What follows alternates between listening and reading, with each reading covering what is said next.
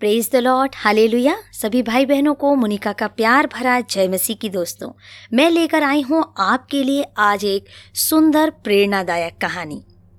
चलिए कहानी सुनते हैं। एक बार की बात है, एक बूढ़ी माता रास्ते में भीख मांग रही थी। तभी एक पासवान ने उससे पूछा कि आपका बेटा तो पढ़ा लिखा है, बहुत ही लायक है, हुनर वाला है, फिर आप यहाँ क्यों? बूढ़ी माता बोली, जी मेरे पति का देहांत हो गया है। और मेरा बेटा परदेश नौकरी करने के लिए चला गया है। जाते समय मेरे खर्चे के लिए उसने कुछ रुपए दिए थे और वो रुपए खर्च हो गए। इसीलिए भीख मांग रही हूँ। पासवान ने पूछा, क्या आपका बेटा आपको कुछ भी नहीं भेजता? क्या आपकी खबर नहीं रखता? बूढ़ी माता बोली, मेरा बेटा हर महीने एक रंग बिरंगा कागज़ भेजता है, जिसे मैं दीवार पर चिपका देती हूँ। ना जाने क्या है वो? कहीं गुम ना जाए, इसीलिए चिपका देती हूँ। पासवान ने उसके घर जाकर देखा कि दीवार पर साठ बैंक ड्राफ्ट चिपका कर रखे थी। हर एक ड्राफ्ट पचास हज़ार राशि का था।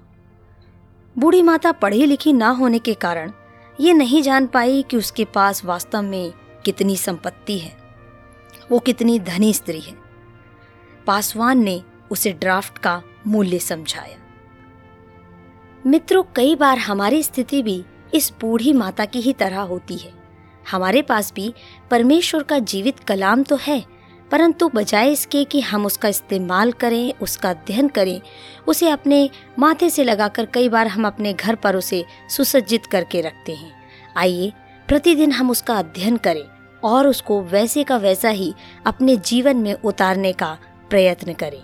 परमेश्वर का वचन इस प्रकार कहता है यर्मिया उनतीस का ग्यारह, यहोवा की यह वाणी है कि जो कल्पनाएँ मैं तुम्हारे विषय में करता हूँ, उन्हें मैं जानता हूँ। वे हानि की नहीं, कुशल ही की हैं। मेरे प्रियो, परमेश्वर का वायदा आपके और मेरे लिए है। आइए प्रतिदिन उसका अध्ययन करें, उसका इस्तेमाल करें। प्रभु आप सबको इस कहानी के द्वारा बहुत आशीष दे। यदि कहानी पसंद आई है तो मुझे कमेंट करना बिल्कुल ना भूलें। सुनते रहें कहानी, मोनिका की जुबानी।